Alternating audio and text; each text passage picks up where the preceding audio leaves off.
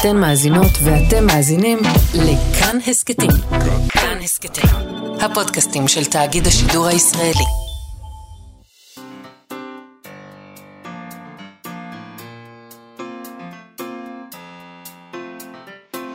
מה שכרוך עם יובל אביבי ומה יעשה לה.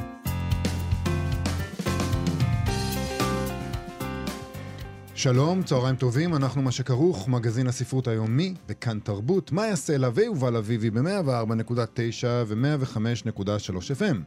אפשר למצוא אותנו כאן, ביישומון, באתר של כאן, ביישומוני ההסכתים השונים. איתנו באולפן, המפיקה שלנו, תמר בנימין, על הביצוע הטכני, חן עוז. שלום לאשתכן, שלום מאיה סלע. שלום יובל. Uh, תשמע, אנחנו נדבר היום עם מור קדישזון, שהיא מתרגמת וחוקרת, עורכת סדרת האנימה מונדי בהוצאת בבל. ועכשיו יוצא שם הספר uh, המיתולוגי כבר, אפשר לומר, אני חושבת, חיי הדבורים של מוריס מטרלינק. Uh, זה ספר שיצא בעברית בשנת 1967, בתרגום של חיים אברוויה. הוא רואה עכשיו אור מחדש בתרגום של מור קדישזון, שגם הוסיף הערות ואחרי דבר. זה ספר קסם. קסם. גם ב- ב- ב- בפני עצמו, באיך שהוא כתוב ומה שקורה שם, וגם הדבורים זה קסם. אז כן. זה חלק מהדבר הזה. גם יש אה, לנו, יש לנו המון עניין לאחרונה, אני מרגיש את זה, בחרקים. בדבורים. אה, בחרקים. כן, זה בז- בזכות דרור בורשטיין, אני גם חושבת. דרור בורשטיין וגם פה וגם זה, ואולי נכון. בגלל שנמאס לנו מהעולם הגדול, שאנחנו, הכוורת שלנו, אז אנחנו מסתכלים על כוורת קטנה יותר, אופטימית יותר.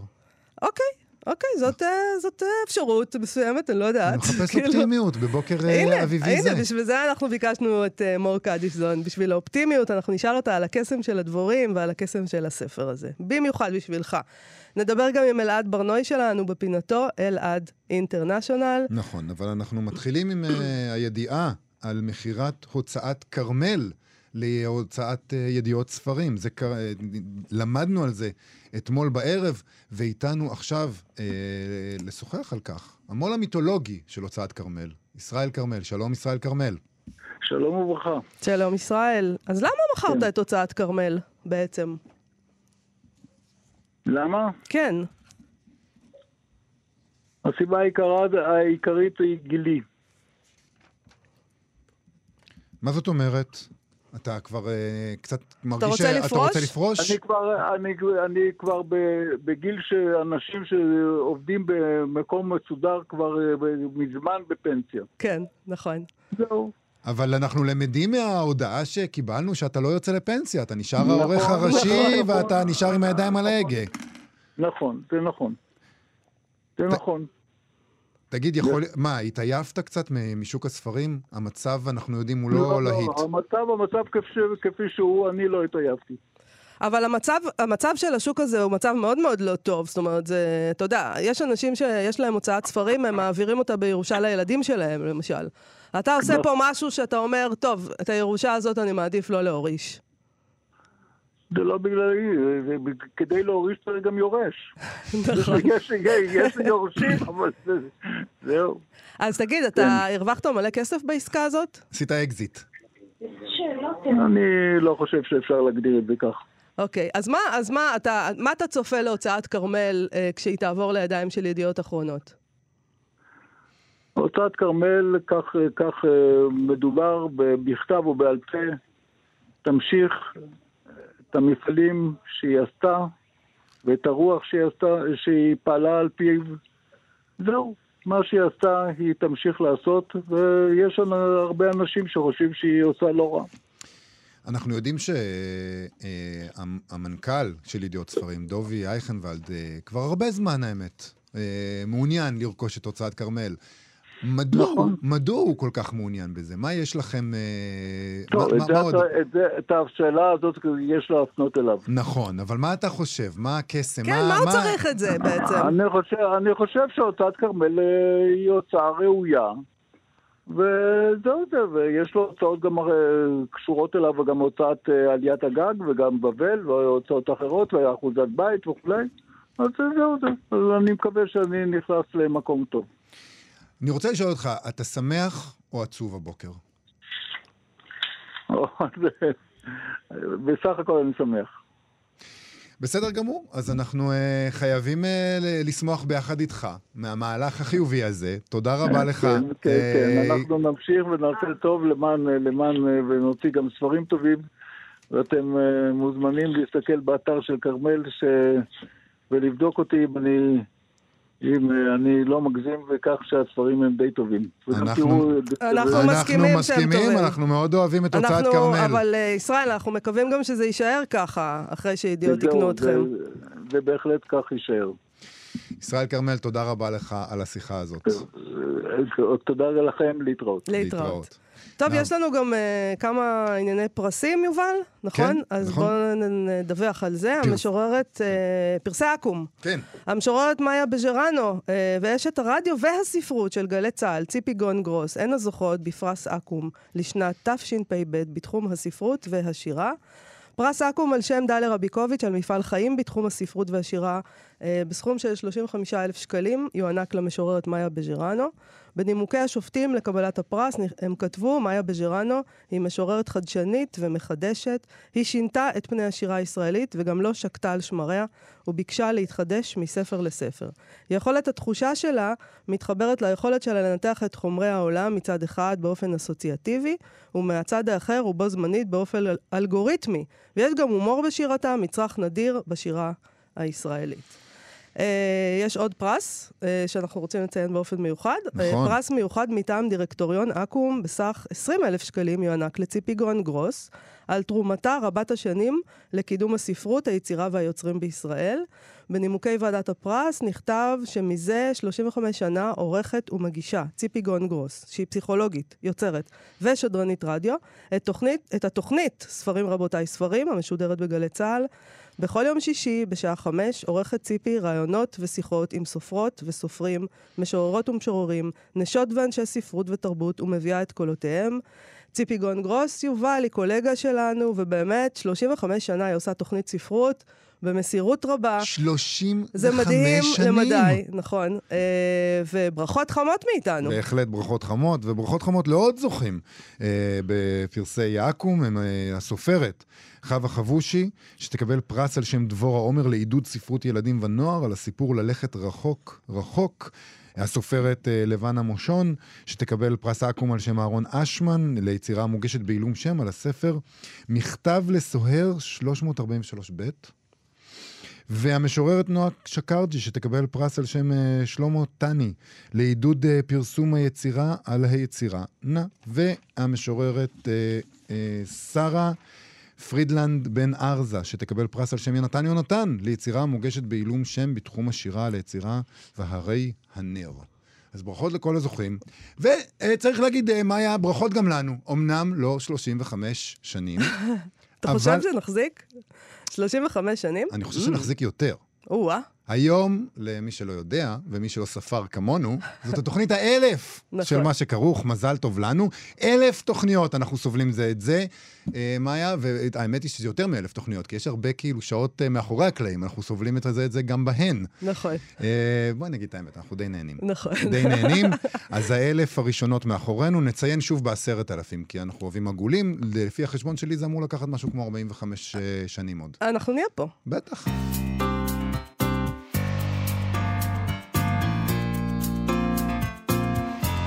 הרי לנו עם קטן ומוזר שכל כולו היג- היגיון וחומרה. עם כה מעשי, קפדני וחסכני, ועם זאת קורבן לחזון כה נרחב וכה קלוש. עם קטן שכל כולו נחישות ועמקות. הניזון מחום ומאור ומהטהור מכל בטבע, מנשמת הפרחים. כלומר, מהחיוך המובהק ביותר של החומר, ומהמאמץ מחמיר הלב ביותר שלו בדרכו אל האושר והיופי. מי יגלה לנו את הבעיות שכבר פתרתן, אתן, הדבורים, שאנו טרם פתרנו? אז בהתחלה חשבתי שהוא מדבר על בני אדם, אבל לא, לא, הוא לא מדבר על בני על אדם. העם היהודי. על העם היהודי, בדיוק. זה מתוך תרגום חדש של הספר חיי הדבורים של מוריס מטרלינק, אה, שרואה אור כעת בסדרת אנימה מונדי, בהוצאת בבל. הספר הזה ראה אור אה, בשנת 1901. בעברית הוא התפרסם בשנת 1967 בתרגום חיים אברבאיה, ועכשיו יש לו עוד חיים, והוא בהחלט ראוי להם. אז מה יש מה, מה יש בספר הזה שעדיין מהלך קסם, ובכלל, למה הדבורים מהלכות עלינו קסם, ובאיזה אופן עודכן כעת התרגום החדש? האם יש דברים שאנחנו יודעים עכשיו שלא ידעו לפני 120 שנה על חיי הדבורים? שלום לעורכת הסדרה אנימה מונדי ומתרגמת הספר הזה, מור קדישזון. אהלן, כיף מור. להיות פה, מה שלומכם? כיף שבאת. אה, תודה. למה החלטת לתרגם מחדש את חיי הדבורים? אה, טוב, זה לא החלטה של רגע, זה חלום אה, רב שנים, אה, חלום שהולך איתי כבר כמה וכמה שנים. טוב, קודם כל זה ספר מופלא, וכל מי שיקרא אותו מיד יבין למה היה צריך לגרום לו להיות מחדש פה על המדף ונגיש. וגם בתור מי שמתהלכת וככה מסתובבת בהרבה קבוצות של דבוראים חובבים ומעריצי דבורים למיניהם על כל הקשת, אז אה, זה היה ברור שזה ספר שמחפשים אותו, ו... והוא איננו, הוא כבר לא, הוא לא קיים על. המדף בעצם. נכון, אני לא רוצה להגיד לכם את הסכומים שמי שכבר מוצא, מצא, יכל היה למצוא עותק שלו, הסכומים שבהם היה מדובר. אה, זה זהב. אז היה ברור שהספר הזה צריך, צריך להפיץ אותו מחדש, הוא יהיה נגיש, והוא רלוונטי לימינו בכל כך הרבה רבדים וכל כך הרבה דרכים שאולי נצליח לפרט חלק מהם עכשיו בשיחה אז בואי קצרה. נדבר על למה, למה זה, זה, זה נכון, את צודקת, זה מדהים שזה נכתב אה, לפני יותר מ-100 לפני שנה. 120 שנה. זה נכון, וואו. זה ממש מדהים, כי זה ממש, זה באמת מאוד רלוונטי, ואנחנו גם חיים בעידן שלמשל יש אנשים שיש להם כוורות בתל אביב, על הגגות, אה, בסתר, נכון. אה, כל מיני דברים כאלה, אה, ו- והדבורים אה, התחילו להיעלם, וזה מטריד אותנו, זה ממש ספר עכשווי באיזשהו אופן. זה לגמרי ספר עכשווי. אז קודם כל, לגבי אם הדבורים נעלמות או לא, זה אפשר לדון על כך רבות, אבל מה שבטוח שהדבורים הם נושא סופר לוהט מבחינה אה, סביבתית, אקולוגית, והן מטרידות אותנו וגורמות לנו להרבה פאניקה. אה, עכשיו, אפשר לשאול אם זה מבוסס או לא, אבל מה שבטוח שהן תוססות מאוד בדמיון שלנו. נכון. אה, למה ו- דווקא הדבורים? מה יש לנו איתם? וואו, זאת שאלה מדהימה, ואפשר לדבר עליה שעות. אני חושבת שהדבורים, קודם כל, הם ממש מה שאני קוראת לו מיתולוגיה חיה. זאת אומרת, אם לאדם היו כל מיני קשרים אה, מאוד מיתיים, אה, קדומים, עם כל מיני חיות שהיום הם אה, ככה מוצגות במוזיאונים מאחורי זכוכיות, או נשארו איזה צלמיות שיכולות להעיד על כך, הדבורים הם, הם מיתולוגיה שעדיין חיה, ואנחנו עדיין חיים איתה, והן נושאות איתם במשך אלפי שנים. תחשבי על הברית המוזרה הזאת, איזו ברית עבודה משונה. זה החרק המבוית האדם. היחיד, מה, נכון? הן לא מבויתות. תראה, הם למה לכאורה... אתה אומר עליהן שהן מבויתות? זה ב- מעליב אותי. זה מעליב אותך, מאוד. אבל הם בתוך כוורת ש- אז שמ- תראה, מעץ. קודם, אני יכולה להגיד לך שזה אחד הנושאים, אחד הנושאים הכי אמ, נפיצים בפורומים של הדבוראים, כן מבוית, לא מבוית, כן פרי, לא... יש דבורים שלא מדברים אחד עם השני, רק אה, למשמע הערה כזו או אחרת. אני שרוף בקהלים מסוימים. זהו, נשרפת. אבל אני יכולה להתפרשל איתך להגיד, הם, אני קוראת להם חצי מבויתות. זאת אומרת, הם, לפי כל ההגדרות הן לא מבויתות, הם, ח- אתה יודע, הם דבורי בר. הן חיות ומתרבות ומקיימות, הן יוצאות אל העולם, אתה יודע, הן נתחיל בזה שהן יוצאות מהכוורת אל העולם. האדם קובע הרבה מאוד מהסייקלים של החיים שלהם, אבל המילה האחרונה היא תמיד שלהם. וזה כל היופי עם הדבורים.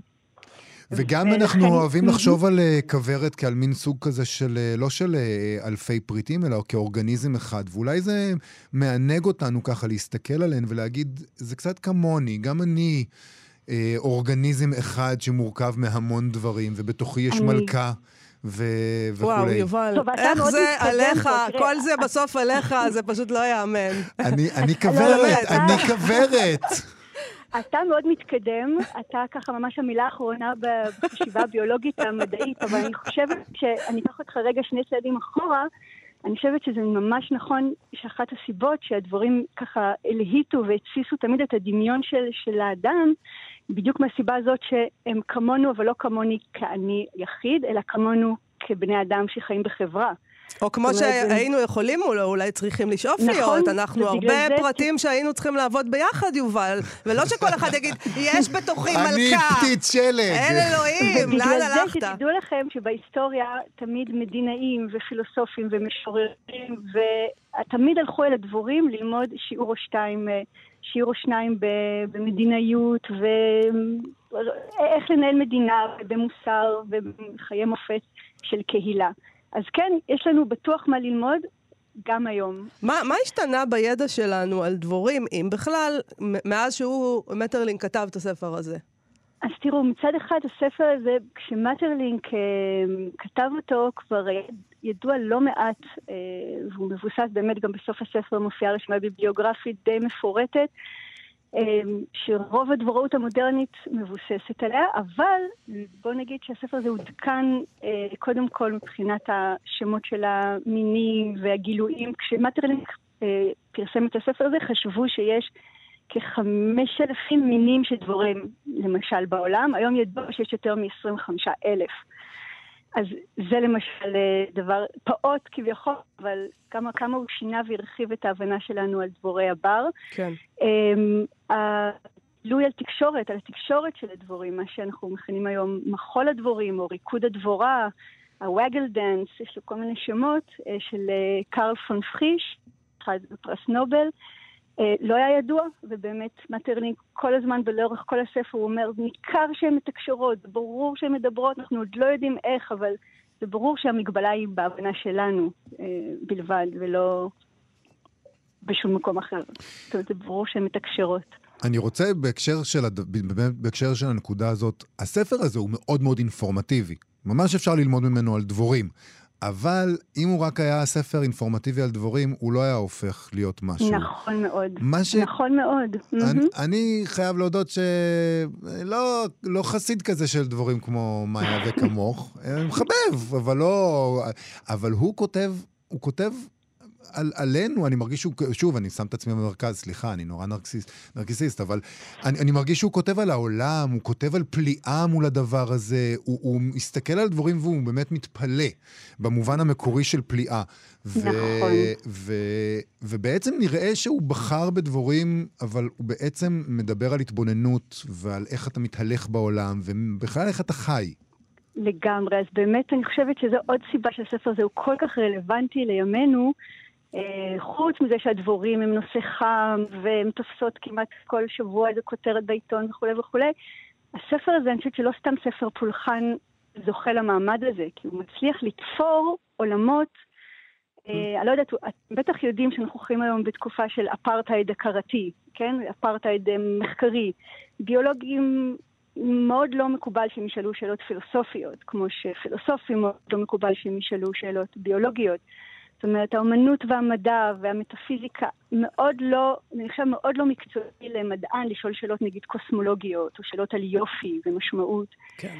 ומטרלינק הוא מצליח, בעיניי זו אחת הסיבות שהספר הזה כל כך רלוונטי ודרוש לימינו, הוא מצליח לתפור את העולמות האלה.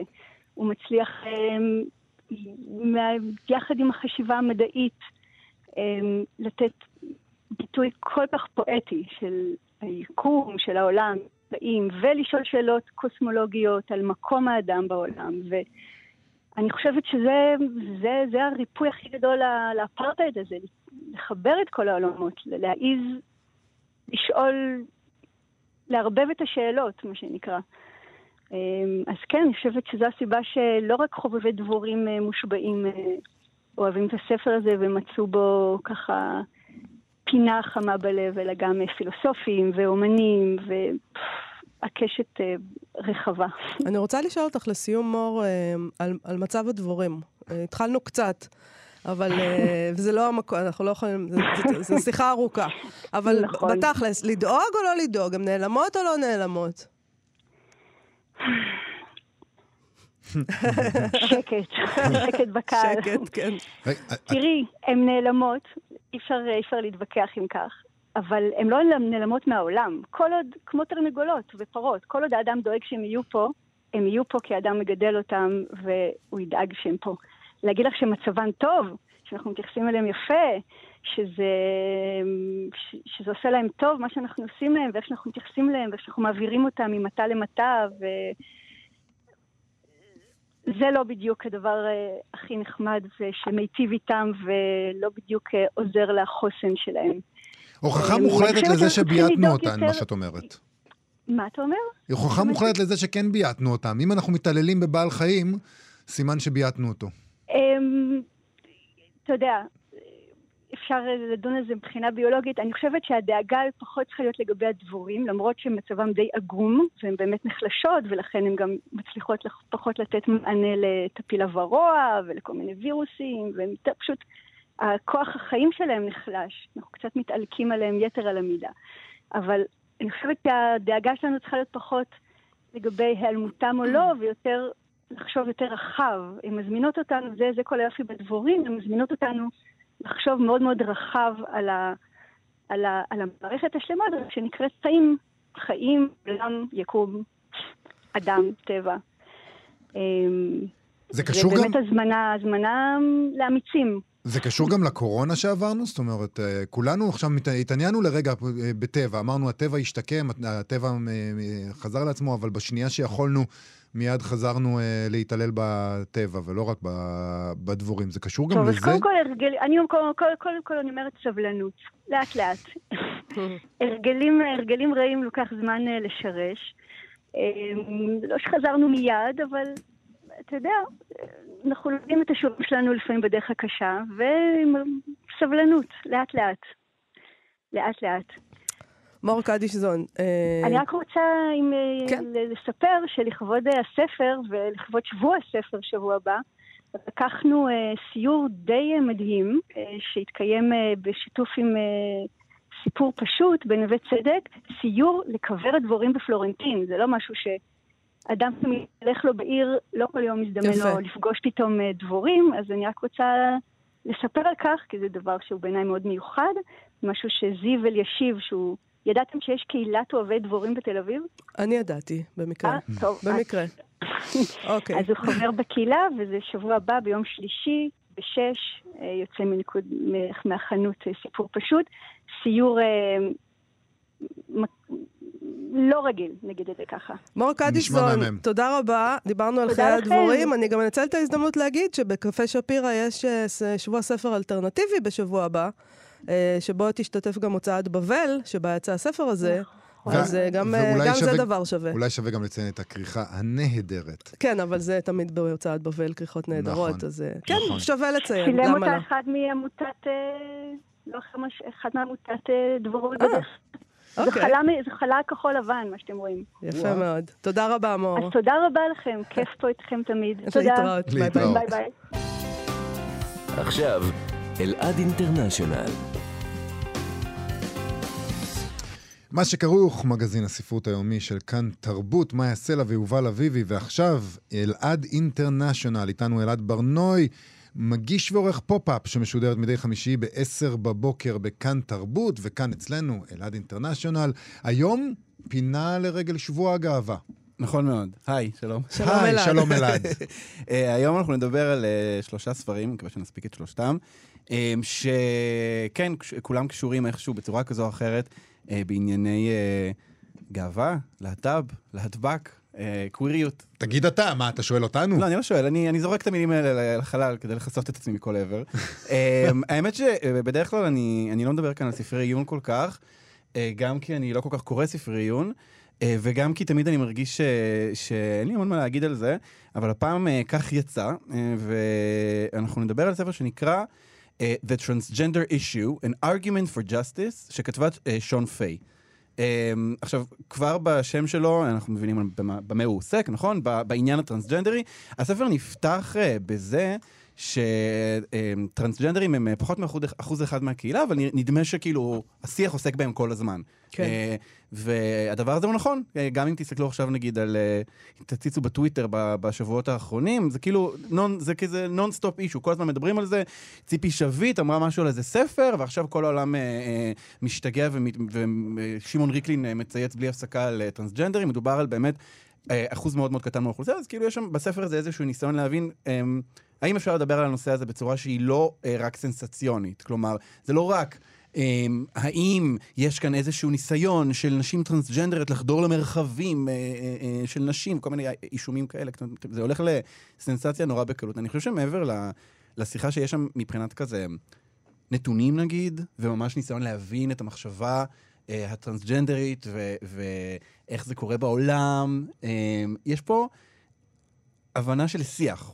שזה הדבר המשמעותי בעיניי. אמ, טרנסג'נדרים הפכו להיות אמ, איזה מין אה, נקודת קצה בשיחה. כלומר, היום נגיד אם יש שיח שהוא כזה בין אה, אה, אה, ליברלי לשמרני, בין פרוגרסיבי לשמרני, מאוד מאוד מהר קופצים מיד לזה. אז מה אתם רוצים, שבאולימפיאדה אה, כל אחד יוכל להתחרות משהו זה? אז אני יכול עכשיו להחליט שאני ככה, ואי אפשר לדבר ככה על שום דבר בעולם. אמ, עכשיו, מעבר לזה ש... ש שאי אפשר לדבר על שום דבר ככה בעולם, אה, אה, אוכלוסייה, על אף שהיא קטנה, הופכת להיות אה, כלי בשיחה.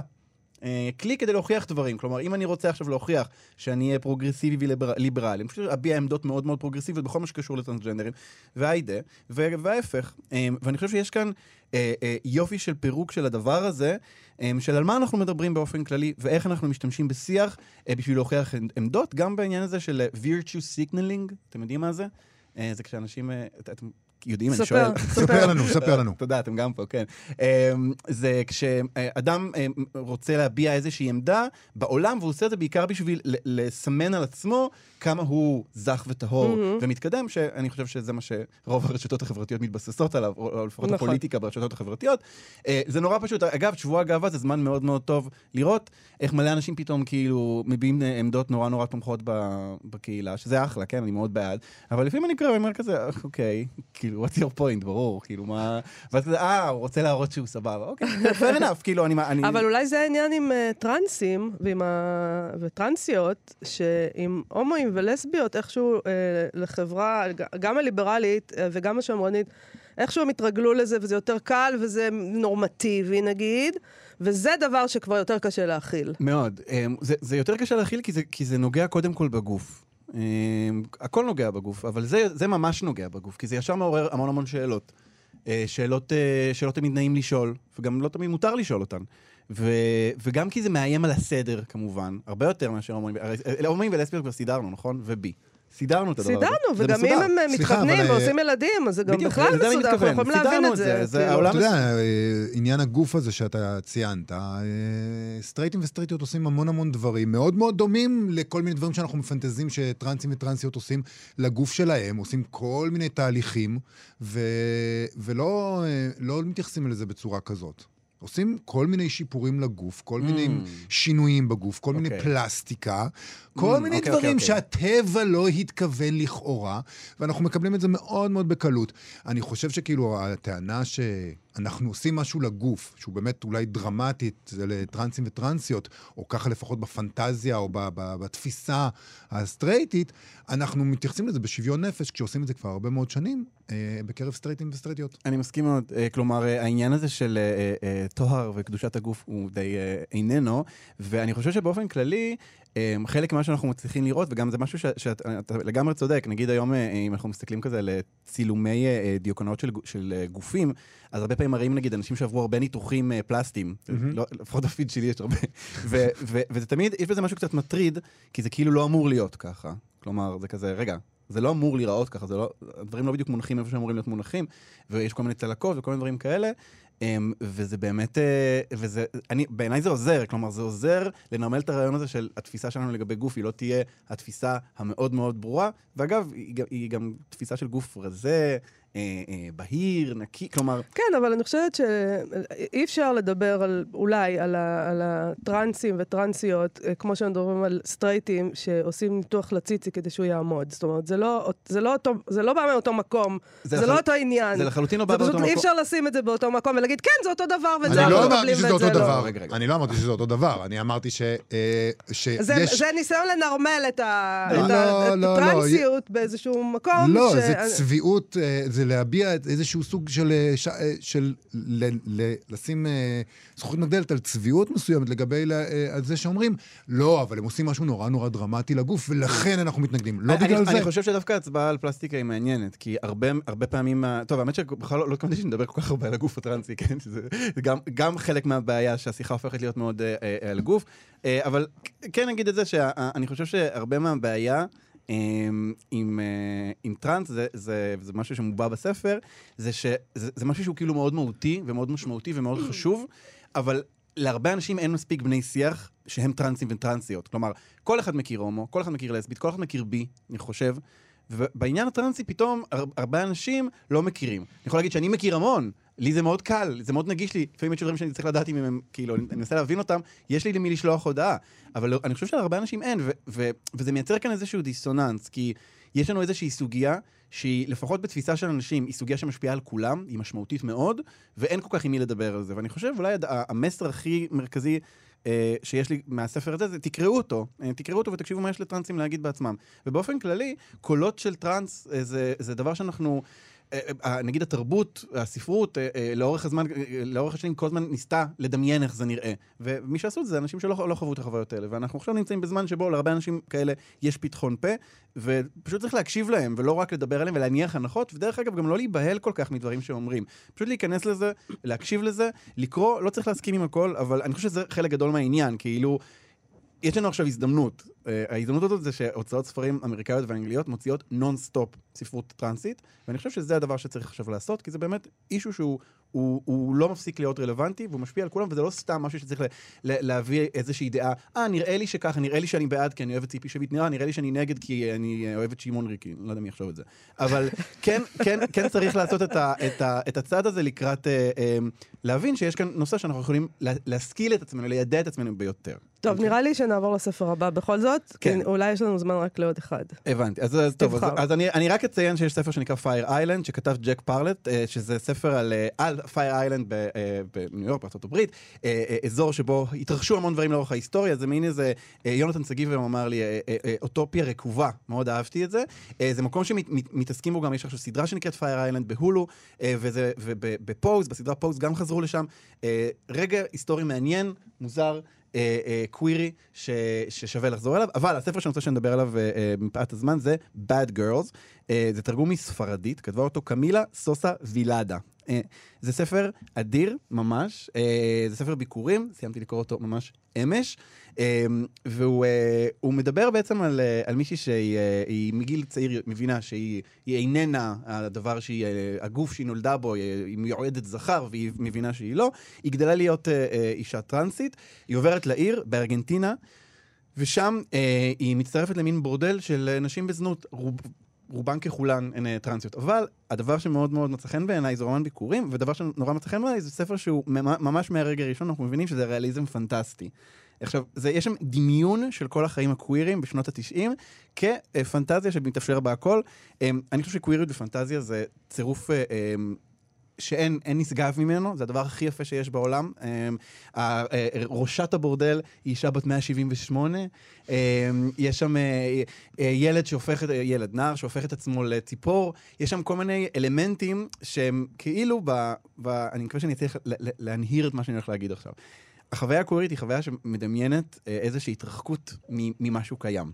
והפנטזיה מאפשרת להתרחק מהדבר הזה הרבה יותר ממה שאנחנו כאילו בעולם האמיתי יכולים. ובמובן מסוים, זה, זה ההגשמה, מבחינתי, של קוויריות. אה, זה הדבר המציאותי שצריך לעשות. כלומר, להתרחק כמה שאפשר, להפוך לאישה בת 178, להפוך לציפור. אה, עכשיו, זה דברים שיש להם היסטוריה ספרותית ענפה ורחבה, אבל זה נחמד אה, לראות את זה קורה גם ב setting כזה. ספר כתוב בצורה מאוד מאוד מאוד סוחפת, קצת סנטימנטלית.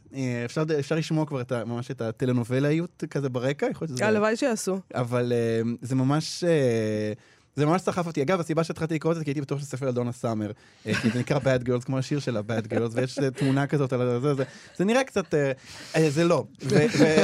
וגם צריך להגיד, אגב, שזה מבוסס על החוויות האמיתיות של המספרת, שהיא אישה טרנסית שעבדה בזנות, ואני ממש ממליץ על הספר הזה בחום. אם אתם מחפשים אה, קריאה לסופה של גאווה, הייתי הולך על Bad Girls של קמילה סוסה וילאדה. אלעד ברנועי, אה, תודה רבה לך, ואנחנו נשמע עכשיו את אה, שיר חדש של אתי ביטון. כן. יוצא בשושו, אתה רוצה להגיד משהו? נדמה לי שזה שיר ה pride הלסבי הראשון. אה, היא מדברת שם, היא מדברת שם לאיזה בחור שמחזר אחריה, והיא אומרת לו, "אה, חמוד, אני נמשכת לבנות. וזה פשוט שיר מזרחי על בחורה שאוהבת בחורות, וכאילו הכי רגיל בעולם. אני מאוד בעד. קדימה.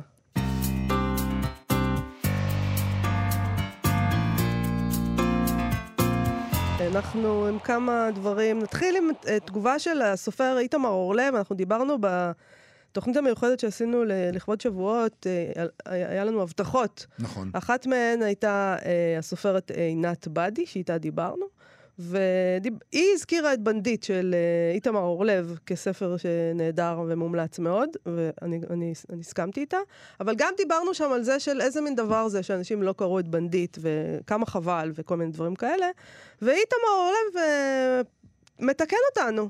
טעות, אה, טעות היסטורית שאנחנו עושים. הוא אומר שבנדיט דווקא מכר מצוין, למעשה עדיין מוכר. הוא חושב שנמכרו כבר עשרת אלפים עותקים בחמש או שש מהדורות, שזה באמת מדהים. ווואלה, אני שמחה לי, שמחתי לשמוע את זה, ומי שעוד לא קרא, אה, שבוע הספר, אני ממליצה לכם, זה יצא. זה ספר בהוצאת עם נהדר. עובד. זה ספר. נהדר. אה, נכון. סליחה שטעינו, שמחים שטעינו לכיוון הזה. זה- שתיקנו. זה עדיף לטעות ככה מאשר לטעות ההפך. נכון. אה, לא, כי רוב האנשים בדרך כלל אה, כל הזמן מסתובבים ואומרים, אה, מכרתי 150 אלף עותקים, כשזה לא נכון. אז הנה, טוב. אה, אנחנו עוברים לסטטוס ספרותי, שממשיך את העיסוק שלנו במצב שוק המו"לות, שאנחנו עוד נעסוק בו כמובן הרבה בקרוב, בימים הקרובים. הפעם סטטוס של מאיר אפירון, מו"לית הוצאת טל מאי לספרי ילדים ונוער. מהסטטוס הזה גם ניתן למשוך קצה חוט שמבהיר חלק מהבעיות והקשיים ששוק הספרים מתמודד איתם. וכך היא כותבת: סטימצקי לא תיתן בשבוע הספר הנחות על ספרי ידיעות ספרים, חודש הספר למעשה, וזה אומר שהיא גם לא נותנת הנחה על ספרי ההוצאות השותפות שלה, בבל, תמיר, פן, אחוזת בית, סימנים, אסטרולוג, סירקיס, עליית גג, טל מאי. אה, מעניין אם כרמל כבר כלולים בעסק הזה, כי עכשיו הם קנו גם את כרמל. מדובר בהרבה מאוד ספרים טובים ונפלאים, היא כותבת, שנמכרים בהנחות במקומות אחרים. השוק חולה ומרגיש רע הרבה יותר ממני. אמ, היא, היא פשוט דיווחה קודם שהיה לה קורונה, או יש לה. אה, רפואה שלמה נשלח לה. וכמו שבמגפה כולם מתגייסים לצורך הבראה, אני כולי תקווה שאוהבי הספרים יתגייסו למען הבראת שוק הספרים, ויקנו מתוך מחשבה תחילה. ויש לה הצעות אה, לאוהבי הספרים. כן. בדקו באיזו הוצאה הספר יצא וקנו אותו באתר שלה, אם יש לה כזה, ישירות מההוצאה, זו תמיד הקנייה הכי הוגנת ונכונה. שתיים, הימנעו מקניית ארבע במאה וכל מיני אחרים, בעיקר אם אתם מוצאים את עצמכם מתקשים למצוא עוד שלושה ספרים שאתם רוצים. שלוש, העדיפו לשלם עוד כמה שקלים על כל ספר, אבל להציל את השוק הזה שנמצא בשקיעה. והעצה האחרונה היא, זאת תמיד חוויה מיוחדת לקנות בחנות ספרים עצמאית, שאינה חלק מרשת, גם אם זה עולה עוד עשרה שקלים, החוויה שווה את המחיר הזה, לא? ואני יכולה להגיד על זה, תראי, החוויה שווה את המחיר, ואני מבינה את הסנטימנט הזה, אבל יש אנשים שאין להם כסף. זה נכון? אז אה, אה, זה אבל- לא הפתרון, כי זה לא יכול להיות הפתרון. הפתרון... אה, תשמעי, מצד אחד נכון, מצד שני, מוכרים היום ספרים במחיר שלא מאפשר את המשך הוצאתם. נכון, נכון. אני, אני באמת uh, חושבת שאנחנו נעשה תוכנית על מה לעשות. מה צריך מה יהיה? לעשות, מה יהיה? מה, לא רק לבכות, אלא מה, מה הפתרון. Uh, היא אומרת שם, נכון אומרים שזול עולה ביוקר? ההנחות הלא נורמליות האלה באות על חשבון ההוצאות לאור, הסופרים ושאר העובדים בתחום. אם המצב ימשיך באותו כיוון, ההוצאות שאינן במוקדי הכוח, כמו גם החנויות הפרטיות, פשוט יתחסלו. זה מה שקרה לכרמל? לא יודעת. Uh, התוצאה מבחינתכם, תרבות מצומצמת, חד-גונית, והיצע של הרבה ספרים שדומים זה לזה, רק הרבה המכר יחזיקו מעמד. הרבה מכר זה לא רע, זה חלומו של כל מו"ל, כולל שלי, אבל הקוראים רוצים מגוון תרבותי, ספרותי ויצירתי. גם אני לא חושבת שיש היום דבר כזה כמעט uh, הרבה מכר, כאילו, הם לא... אין דבר כזה.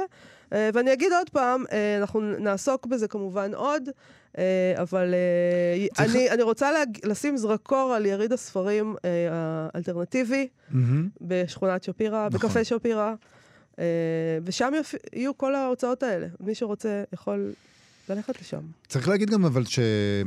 פשוט אה, אנחנו מדברים הרבה לאחרונה עם כל מיני אנשים שמדברים על המחלות של שוק הספרים הישראלי, ויש, אבל הקטע הוא שיש המון כאלה, יש המון המון מחלות. וההנחות שנותנים, אה, ש- שנותנים ל... ל- לרשתות, וההנחות שהרשתות מציעות ללקוחות, שהן לפעמים, בחודש הספר הן פשוט לפעמים יותר גדולות מההנחות שמציעים בשבוע הספר, מה שמייתר את כל הטררם של שבוע הספר, וזה קצת חבל. אז זה רק מחלה אחת. יש המון המון דברים אחרים. מחירי הנייר, אה, מיעוט קוראים, חינוך. לא, מחירי הנייר עלו מאוד מאוד, זה לא מחלה של השוק, זה פשוט לא, זה לא תופעה כלכלית. נכון, לא, אני אומר, יש שם כל כך הרבה דברים.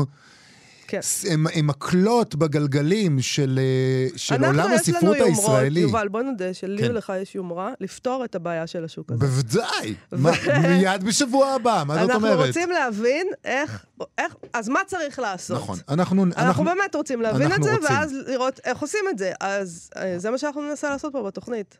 אם שנייה לפני שאנחנו פותרים את הדבר הזה, בואי, נ- הנה פתרון קטן, שמציע לנו אה, בסטטוס קצר אוי, ונפלא ממש של ג'ייס, הסופר, נפלא. ג'ייסון דנינו הולט, אה, מציע לנו, תשמעו, כסף. אתם רוצים, מדברים איתי על כסף? עזבו, זה אה, פתרון של העולם החדש, אנחנו נחזור אחורה אל העולם הישן של סחר חליפין. ככה הוא כותב. מעשיית בוקר. איש פונה אליי בגריינדר ואומר, היי, אני בביקור בארץ, אשמח לקנות את צילום מסך דרכך. צילום צילום מסך? מסך זה הספר, כמובן. של ג'ייסון של ג'ייסון דנינו דנינו הולט, הולט, כן. נכון. אמ, הוא נמצא רחוב מקביל ממני. בוא, בוא ניפגש בקיוסק מתחת לבית. אין לו מזומן. אין לו ביט, כי הוא לא חי בארץ. אגב, איך הוא חשב בדיוק לקנות את הספר כשהוא בא ואמר את זה? זאת אומרת, אני רוצה להבין, אבל לא חשוב. לא נהרוס את הסטטוס היפה הזה. יש לי משהו להגיד על זה, אני לא יודע אם אני יכול להגיד את זה. אין לו ביט כי הוא לא חי בארץ, אין לי זמן ללכת איתו לכספומט. בוא, ממי, נכנסים לקיוסק. שני ווינסטון לייט בבקשה, עסקת חליפין, מהי אומנות, מהו כסף, מה הן ריאות, מה שלומכן, יום טוב. זה נפלא. בקיצור, נתנו לו שתי קופסאות סיגריות. שתי קופסאות סיגרות, הוא נתן ספר. זה המון. שתי קופסאות סיגרות. עכשיו, אני רוצה להגיד לך, זה בלי הנחה, סיגריות, קופסת המ- סיגריות זה דבר מה, שעולה היום המון, 30 שקל, לא? המון המון כסף. אבל בסוף, כשאתה שם ספר עם הערך שיש לו, שהוא לא ערך שאתה יכול למדוד אותו ככה, אה, ואתה, וזה שלידו יש שתי קופסאות סיגריות, שזה דבר יוקרתי היום, כולם התחילו לגלגל כי אין להם כסף לקופסאות סיגריות. את אומרת, זה יוקרתי. זה- הוא צריך להגיד תודה. זה, לא, הוא לא צריך להגיד תודה. זה, זה זה מצחיק, קשה. זה קומי וזה עצוב מאוד גם. זה, שניהם ביחד. וגם אה, טוב, כן. מערכת, מה שכרוך, מסתייגת מעישון. למה ומס- אתה חייב? מה אתה זה? מה, למה אתה... מה, למה? אני לא זה מסתייגת. מאוד לא בריא זה לא בריא, לעשן זה אה, נכון. ווינסטון לייט. זה לא בריא, כן. אה, ועם אה, המלצת הבריאות הזאת ולריאות, אנחנו צריכים לסיים להיום. נגיד תודה לתמר בנימין ולחן עוז שעשו איתנו את התוכנית, ונזמין אתכן ואתכם לבקר כרגיל בעמוד הפייסבוק שלנו, וגם בעמוד הפייסבוק של כאן תרבות. מחר אנחנו נשדר את המיטב של השבוע החולף של מה שכרוך.